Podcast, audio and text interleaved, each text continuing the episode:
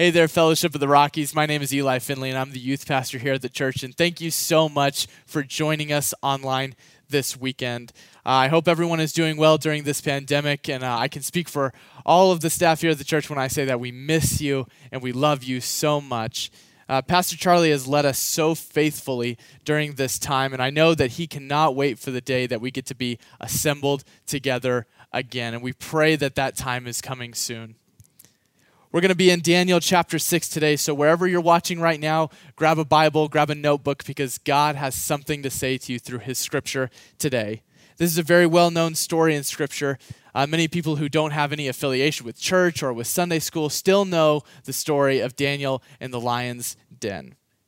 You see, we know that because Daniel followed the Lord, that the king throws him into a pit of lions, and then after one night of being in there, the king lets him out and releases him. And that's really how I would have summed up the story until just a few weeks ago when I reread this, this chapter in my Bible during a study that I was doing. And it was like watching a movie or listening to an album that you haven't heard in a really long time. You see, you have a faint memory of the melody and, and where the music should go and how the album should sound, and then you hear a song that you think, how did I not fall in love with this before? You see, for me and my family, we do this a lot with movies. We don't we don't remember things about the first few times that we watch it, or there are things that we notice each time that we watch a movie. And so, uh, I remember this clearly when when my mom would leave on a ladies' retreat, or she would do something like that with the church. She'd be gone for a night. Then my dad would kind of allow uh, my older brother and I to watch some movies that you know, may have slipped through the crack, even though you know his his sons were young and impressionable. And so, one movie particularly I remember is called The Patriot, and it's not altogether family friendly, but it is a great American classic. And so, movies like that would sometimes slip through the cracks. And so, uh, regardless, you know, it has some violent things in there or not, but we were allowed to watch it as long as my dad you know, said close your eyes, and we closed our eyes at the right times. That was kind of the rule. And so we started watching this movie, and as we're going, you know, my dad is saying, "Oh, close your eyes. Oh, shut your eyes." You know, more more times than he realized he needed to. You know, and then it comes to his trademark phrase right there towards the end of the movie, and he's just like, "Well, I don't remember that being in there." And it's funny how little that we remember each and every time that, that we watch or read or listen to something. There are things that we can that we can gain from it every single time we watch or listen to it. And that's the way that it is with scripture because we could read one piece of scripture a hundred times and still come away with something new or different that God is trying to speak to us. That happens all the time. And that's why I want to I want to lead us through Daniel chapter 6 this week. You see, I've always known this chapter as Daniel in the lion's den, but truly, this story is a story about King Darius and what happens in the lion's den. This is more about the effect that these events of this chapter have on the king.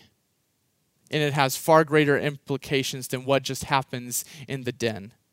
So let me read Daniel chapter 6, and we're going to read verses 1 through 9. It says this Darius decided to appoint 120 satraps over the kingdom, stationed throughout the realm, and over them three administrators, including Daniel. These satraps would be accountable to them so that the king would not be defrauded. Daniel distinguished himself above the administrators and satraps because he had an extraordinary spirit, so the king planned to set him over the whole realm. The administrators and satraps, therefore, kept trying to find a charge against Daniel regarding the kingdom, but they could find no charge or corruption, for he was trustworthy, and no negligence or corruption was found in him. Then these men said, We will never find any charge against this Daniel unless we find something against him concerning the law of his God. So the administrators and satraps went together to the king and said to him, May King Darius live forever. All the administrators of the kingdom, the prefects, satraps, advisers, and governors have agreed that the king should establish an ordinance and enforce an edict that for 30 days anyone who petitions any god or man except you, the king, will be thrown into the lion's den.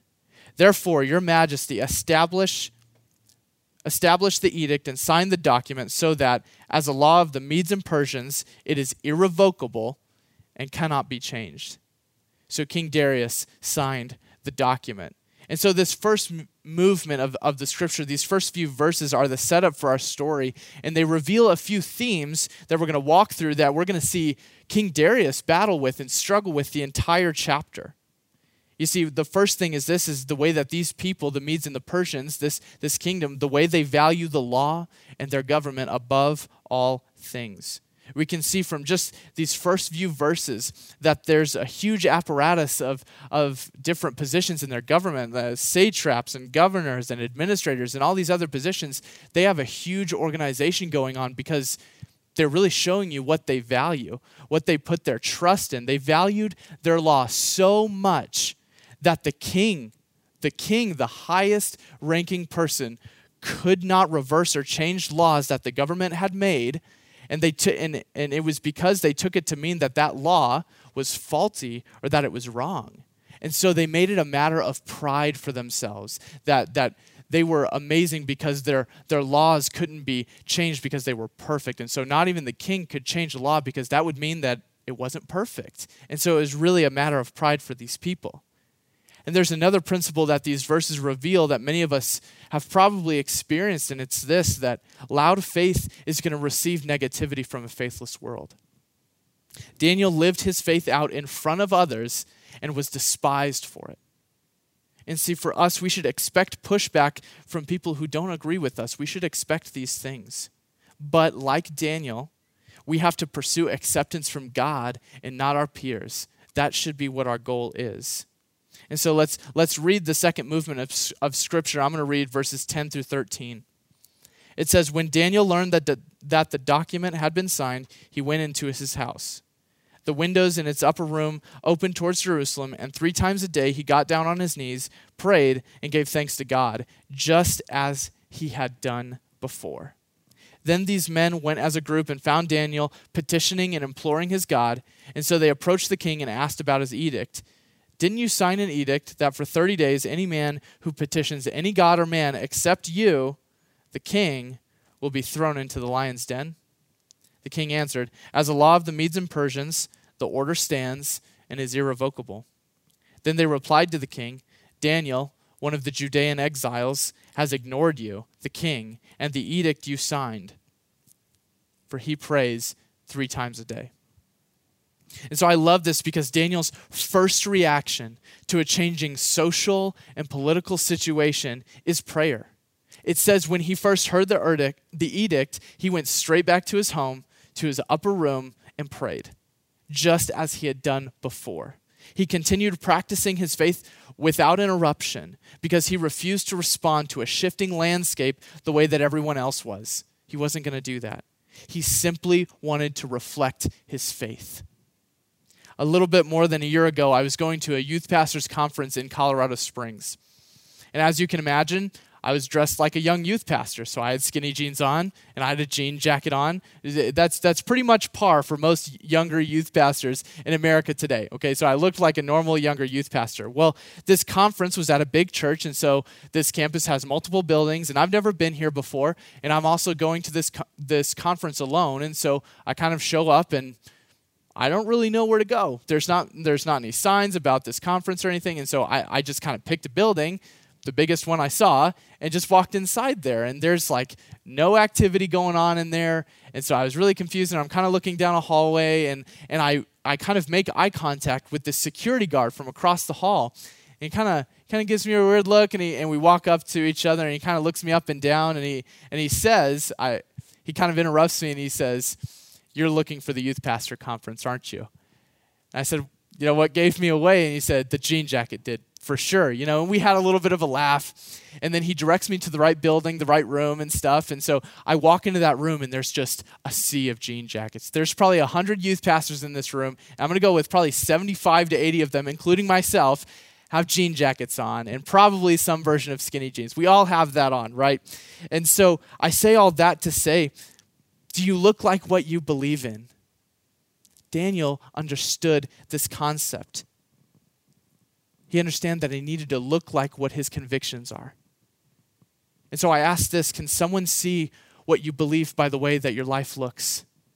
Can someone look at the way you're handling your current situation and see Jesus?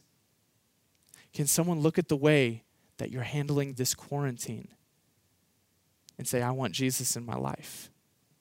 And this is why it's so important. And this is my first point is because your faith has an effect on those around you. It truly does. You see, it's Daniel wearing his faith on his sleeves that turns the king's attention. You, we read earlier in the chapter that, that Daniel had, had, had a spirit about him, and, and that's what King Darius noticed. He noticed that, that Daniel was far and above the other pieces of this government, and so he was going to set him over some things. He saw that Daniel wore his faith on his sleeve. He saw that there was something different about him. Whether he knew it was faith in, in the God of Israel or not, he knew that there was something different. And so Daniel, looking like what he believed, was hugely important. And that's what turns the king's attention. Let me prove this to you. In verses 13 through 18, it says this Then they replied to the king Daniel, one of the Judean exiles, has ignored you, the king, and the edict that you, si- that you signed, for he prays three times a day. As soon as the king heard this, he was very displeased. He set his mind on rescuing Daniel and made every effort until sundown to deliver him. Then these men went to the king and said to him, You, as king, know it is a law of the Medes and Persians that no edict or ordinance the king establishes can be changed. So then the king gave the order, and they brought Daniel and they threw him to the lion's den. The king said to Daniel, May your God, whom you continually serve, rescue you. And a stone was brought and placed over the mouth of the den, and the king sealed it with his own signet ring and with the signet ring of his nobles, so that nothing in regard to Daniel could be changed. Then the king went to his palace and spent the night fasting. It says, No diversions or distractions were brought to him, and he could not sleep. You see, King Darius sees Daniel's faithfulness to God, and that changes the way that he's viewing his life. It changes the way he does things. And this was truly the turning point for me, I believe, in, in realizing that this story is, is not really about Daniel because we walk through this situation where, where Daniel decides to be faithful to his God and follow the law and pray to his God. And because of that, he's being thrown into the lion's den. He's suffering consequences for a law against his own faith. But we don't talk about Daniel's fear at all. We don't talk about Daniel's reaction to this at all. And you see, I'm sure there was, there was some fear within Daniel. But Daniel is, is sold on looking like what he believes. And he knows that God has delivered people from burning furnaces. So why couldn't he deliver him from the lion's den?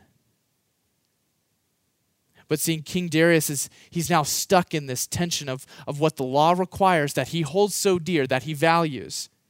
And what would faith in Daniel's God mean for him? Because he sees the difference in Daniel. You see, King Darius is not just stuck here because he doesn't want to kill a good man. He's a king in, in, in an ancient time. He has no problem with conflict. There's a reason he's in the position that he's in of power. This law was also requiring people to worship him as the king. He's the greatest in all of this land, and yet he despairs for a person who refused to worship him. That's the person he's heartbroken for. And this tension is, is much deeper than, than this law requires me to kill Daniel, who's good at his job and a good part of my government. The tension is this can righteousness truly come through the law of my people? Because the law, the law of my land is killing a person who's done nothing wrong in the sight of his God. He's killing a person that I actually believe to be a good man, and I can't change this even though I have power. So, which will have his allegiance? Faith, giving over to, to the way of life that Daniel leads, or the law that he has valued greatly for all of his life in, the, in his culture? And King Darius at this point must have thought, Daniel, couldn't you have just closed the windows? Couldn't you have just closed the windows when you were praying and done it privately so that no one could have caught you in this? And the king wrestles with this all night. In fact, uh, the ESV translation of these verses, it says that sleep fled from him. This is truly the king fighting over what meaning his life is going to have. It's an internal struggle. And all of this truly goes to show that we, we never know the impact that our faith can have on someone else. We don't know. And what's beautiful about this faith is that it will always have an impact on those around us because of who God is, because of his power, because of the Holy Spirit. 1 Corinthians chapter 3 verses 6 through 9 say this. This is Paul speaking and he said, "I planted, Apollos watered, but God gave the growth." So then, neither the one who plants nor the one who waters is anything, but only God who gives the growth. Now, he who plants and he who waters are one, and each will receive his own reward according to his own labor, for we are God's co workers. You are God's field, God's building. You see, God wants to work in others' lives through you. He wants to do a work on the people around you. That's why He's called us to go into all the nations, spreading the gospel and discipling people.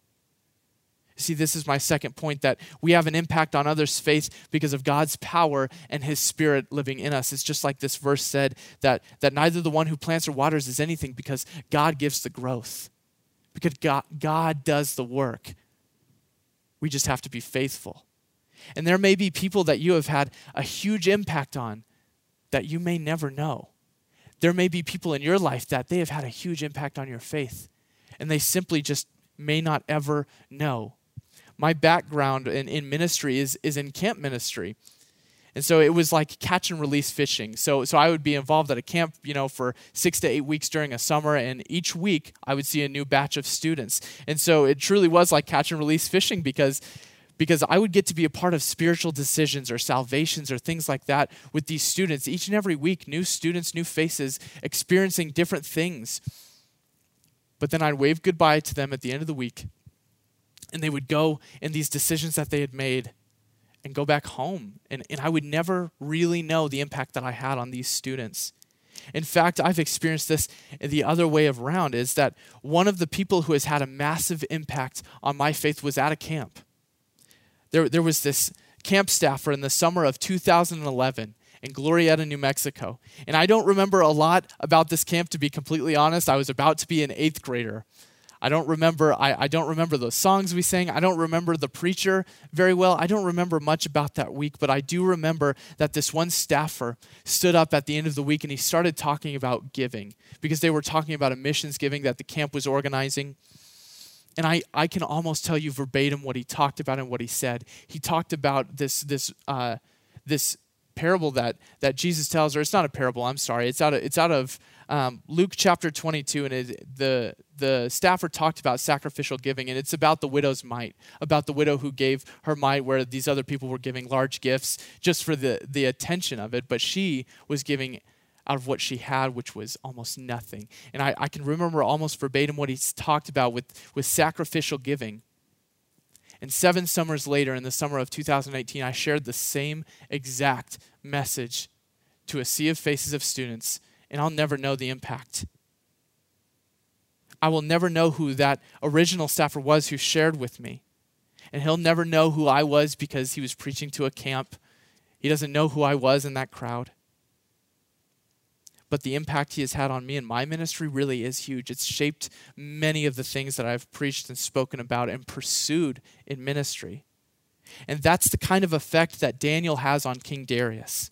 Because this whole night in the pit, while Daniel's in the pit, he has no idea that the king is struggling with where his faith is at. He has no idea that, that King Darius is really fighting over what meaning his life is going to have, what allegiance he's going to give his life over to. You see, we have no way of knowing what's going on in Daniel's head as he's in the pit. He's wondering why the lions haven't attacked him yet. But we also know what Daniel's reaction to a shifting landscape is, and that's prayer. So we can assume Daniel was probably praying at this point. But after a full night of tension, this is how the story goes, and we're in verse 19. It says this At the first light of dawn, the king got up and hurried to the lion's den. So after a sleepless night, he runs out to the lion's den. It says, When he reached the den, he cried out in anguish to Daniel. Daniel, and this is important, servant of the living God. The king said, Has your God, whom you continually serve, been able to rescue you from the lions? And then Daniel spoke with the king May the king live forever. My God sent his angel and shut the lions' mouths. They haven't hurt me, for I was found innocent before him. And also, I have not committed a crime against you, my king. And the king was overjoyed and gave orders to take Daniel out of the den. And so Daniel was taken out of the den uninjured, for he trusted in his God. Then The king then gave the command, and those men who had maliciously accused Daniel were brought and thrown into the lion's den, they, their children, and their wives. And they had not reached the bottom of the den before the lions overpowered them and crushed all of their bones. You see, this is this this piece in verse 20 here. This is Darius' change of view on God. And we can we can see by the way he speaks to Daniel that that he's wrestled with this and that he's opening the door to faith. Because in verse 16, when he puts Daniel into the pit, he, he, says, he just simply says, Daniel, may the God whom you continually serve save you, because I can't. The law doesn't allow me to save you. But then in verse 20, he comes back and he says, he's after wrestling with this tension all night, he says, Daniel, servant of the living God, because maybe that living God can save you. And I'm willing to believe it. He says, servant of the living God, may the God whom you continually serve, has he saved you? And so then Daniel speaks to the king and he was he, shows his priorities. He was innocent to his God first. In the eyes of his God, he's innocent. And then before the king, he's innocent. He has not wronged the king. But the law of this land, the law of the Medes and Persians, this thing that King Darius has valued, is not even mentioned. It's not even brought up. And that's because Daniel lays out his priorities, and the law of the Medes and Persians is not really one of them. And so Daniel's faith has changed the way the king viewed faith versus law in his life. And the king comes to this realization, and this is what's a part of the, tr- the switch between verses 16 and 20. He comes to the realization that the law of his men cannot save men. The law of men only sets boundaries, it doesn't build people up. It builds boundaries and fences for actions. It's about behavior modification. But the law of God is not the same. And this is a very common misconception about Christianity even today. Because the law of God is not the same. It's not, it's not built to do the same things as the law of man. And this is where many people get mixed up in the rules and the regulations of Scripture because many people think that Christianity is, is simply about a moralism. It's simply about following a moral law. And that's not what faith is truly about. Because God's law is deeper than the actions of our flesh, it's about the meditations of our heart. Jesus makes it very clear that it's, that it's what's going on in your heart that defiles you. That's what makes us sinful. In other words, God's law is more about what's going on on the inside, the inner turmoil. So, Grace and I, like many of you, I'm sure, during this quarantine, have been working on our home. We've been working on fixing some things, making it look nicer. And so we redid one of our rooms during quarantine and we decided that we were going to buy a new dresser. And we had it shipped to us and it was in a box and I had to put it together. And I won't tell you how difficult it was because I'm slightly ashamed at how, how much trouble I had putting it together. But, but it's, it's kind of multifaceted and it's, and it's a little bit uh, funny as far as the dresser goes. I, I wasn't absolutely sure what I was doing. I did get it together, I promise you. But basically, the entire thing is built on this middle shelving unit that's that's in the middle, this panel of wood that holds the rest of the other wood pieces and drawers together. Okay, so this one panel is kind of bearing all of the weight for what's going on in the dresser. And, and it's a little bit nuanced, and, and I realized about three quarters of the way through building this dresser that that middle panel that bears all the weight, I had it in upside down. It was incorrect. And all of me wanted to find a band aid solution to this problem. I wanted to just add another screw here, or add another nail here, or do something different here so that I could just fix the problem and not have to redo everything.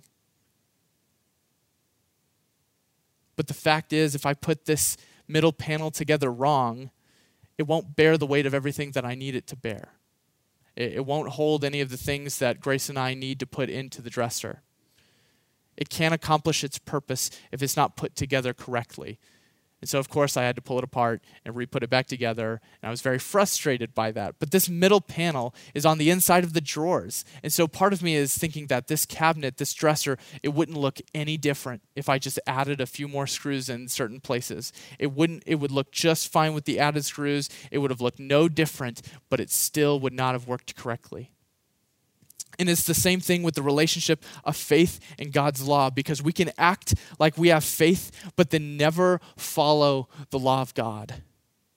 See, Jesus had a conversation with the Pharisees about this in Matthew chapter 22, and he says that the greatest commandments for us is to love God with all our hearts and our, all of our souls and all of our minds. And then he says the, the next is like it it's to love your neighbor as yourself. And Jesus says that all the law and the prophets depend on these. And so God's law is simply it's about making us more like him. It's about shifting and forming and molding our hearts to be more similar to the heart of God than to the sinful nature and heart of man. The reality is, our faith can't operate cor- correctly unless we follow the law of our Lord. It can't operate correctly. These two commandments that Jesus pointed out, these are the things that hold our faith together. And so, God's law, these things that Jesus talks about, they're a lot like the middle panel of my dresser because they hold all the weight, they hold our faith together, but also because I can hide it. I can hide how bad it looks or how it was put in incorrectly. And I can hide God's law within me because I can be fake with people. And I can be a different person when I'm at church or around other believers than I am at work when I'm not around other believers. I can claim to love God with all my heart, my soul, and my mind, but do I act like it? Do I simply look like what I believe in? We can hide those things. Daniel could have closed the windows but by not allowing God's law to hold weight in my life, I'm not allowing it to work the way that it's supposed to work, to bear the weight that it's meant to bear. It's very easy to make excuses, but excuses don't hold weight. God's law and God's commandments can hold weight in our lives. Because God's law is the law of our hearts, and so it's on the inside. It drives action on the outside, but it starts with our heart. And here's the difference in God's law than any other His rules are always for our benefit, they're always about protecting our heart and protecting our minds. It's never about controlling us. And in the words of the late Rav, Ravi Zacharias, Jesus did not come to make bad people good. He came to make dead men alive. And that's what the heart of God is to give us a new heart of flesh that's something that an edict of the Medes and the Persians can never do, and King Darius comes to that realization. And the climax of this passage is in verse 20, and it's not after. This is when King Darius is willing to put his faith on the line because of his change of heart. He's willing to believe that, that God can save Daniel from this pit of lions, and therefore, if God can do that, he can save me. The law of his people couldn't so maybe faith can. And when Daniel rises out of the pit, it's confirmation for the king that his priorities have been in the wrong place. And he repents. He repents, he turns away. The Bible doesn't use this word repent, but we can see by his actions that he's made a 180 degree turn from his past. Verses 24 through 28, it says this The king then gave the command, and those men who had maliciously accused Daniel, were brought and thrown into the lion's den, they, their children, and their wives. They had not reached the bottom of the den before the lions overpowered them and crushed all their bones.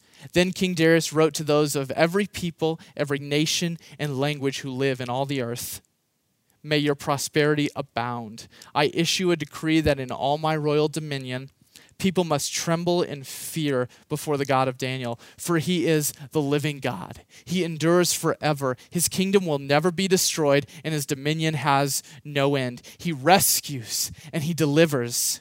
He performs signs and wonders in the heavens and on the earth, for he has rescued Daniel from the power of the lions. So Daniel prospered during the reign of Darius and the king of Cyrus the Persian. You see, the king, King Darius, he puts the people to death who manipulated the law in order to attempt to murder Daniel. And then the king changes the law so that all people must recognize Daniel's God, whereas just a few weeks, a few days before, he's requiring people to worship himself. Now he's turned the attention of the people to God, the God of Israel. And this is the proof, I believe, of King Darius' salvation. He repents and he turns away and he calls attention to God, calling him the living God. And I believe that he's someone that, that we will praise the Lord with one day in heaven together. But the story doesn't stop there. The story doesn't stop. Because, and this is my third point, is that faith has an impact where willingness starts. The story didn't stop with him with him deciding to turn away from, from his old ways and his old values and, and embrace the values of God. It's more than that. Because for King Darius, his, his faith started in the position that he was in. He used all the power he had to spread the name of the Lord. Not only did he turn away from the old things, but he brought in new things and he shared and he brought the name of the Lord to many nations. It says all people and tongues, all the people that he knew of that he could possibly reach. Those are the ones he's trying to reach to witness about the Lord. And it's the same for us. Our impact starts the moment that we're willing to allow God to use us to say something bold, or not even bold, say something simple. To pray for another person, to share our faith with someone. But simpler even than that, this, this is God, us being willing to answer God's call isn't always just about one moment of boldness. Maybe God wants you to be willing to just get to know that coworker that you can't stand having a Zoom call with.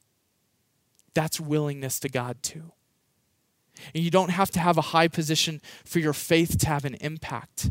God can use you no matter where you're at and no matter what you are doing, He can use you. My students, uh, the students of fellowship, got to experience this very personally with an employee at, at Taco Bell here on the south end of town. You see, it's relatively common for us to go to this fine dining restaurant after youth group on Sunday nights. You know, back when we could meet on Sunday nights and we could be in the same room and eat together and stuff, you know, when we could do that, we loved to go to Taco Bell after youth group. And uh, there was this, this server, this waiter there. Uh, do they have waiters at Taco Bell? I don't think so. Uh, the gentleman who took our orders and was responsible for also cleaning the area where we were eating, that person, we ended up becoming very close with this employee. Okay, he, he just took our orders for a long time, and then and then he was always around the students because he was always coming out into the lobby to clean things. And over time, we got we began to get to know this employee, and it wasn't just one moment or a well-worded sermon or, or an emotional worship set. It wasn't any of those things that caught his attention. It was the faithfulness of other students, simply being kind, helping to clean up and buying opportunities to talk to this guy about Jesus, about faith. And as it turns out, this employee, he was a senior in high school in one of our local schools in town, and we got to know him quite well through all of this process. But through a series of other circumstances, he ended up being let go from Taco Bell, and he was, he was going through a very rough time. But who was there to be with him when things went wrong, when the bottom fell out, when his, when his whole environment and landscape shifted? Who was there for him? It was a community of believers, and not me. It was the students of this church. And because of the students' willingness to put their faith on display, this guy who had, who had gotten, we had gotten to know, ended up finding Jesus and salvation. And this is exactly what I was talking about with 1 Corinthians chapter 3 earlier. It's that God uses our faith to impact other, he, others. He uses us to plant seeds. And if you're supposed to water the plant, God has a bucket of truth for you to use. God equips you right where you are at for a reason. And that's to spread his name. And by his power, he equips us to do that. And it doesn't have to be our power to do this. See, Daniel's faithfulness had an impact much greater than he could have ever realized, even going down into the pit our faith can have the same effect and impact on others around us even today. So, my question for you is this Could someone look at the way that you're living out your faith and say that I want Jesus? Could someone look at the way that you're, you're handling this pandemic and all of the things going on in our nation and in our community right now and say they have the love of Christ in them? They have something that I see, that I desire, that I want.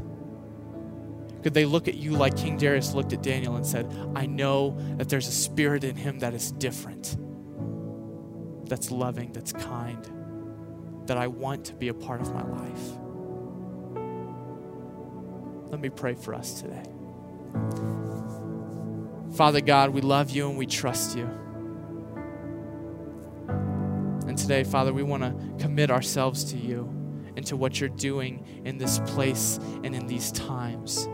God, we want our faith to make a difference and to mean something. And so we ask you today to work through us in the small times, in the simple times, in the little things. Father God, help us to be faithful to allow you to impact the others that are close with us, that are around us, to impact our families and our friends, our coworkers. Father God, I ask you for opportunities to share your name and to show your love. It's in your name we pray this prayer. Thank you, Lord Jesus. Amen.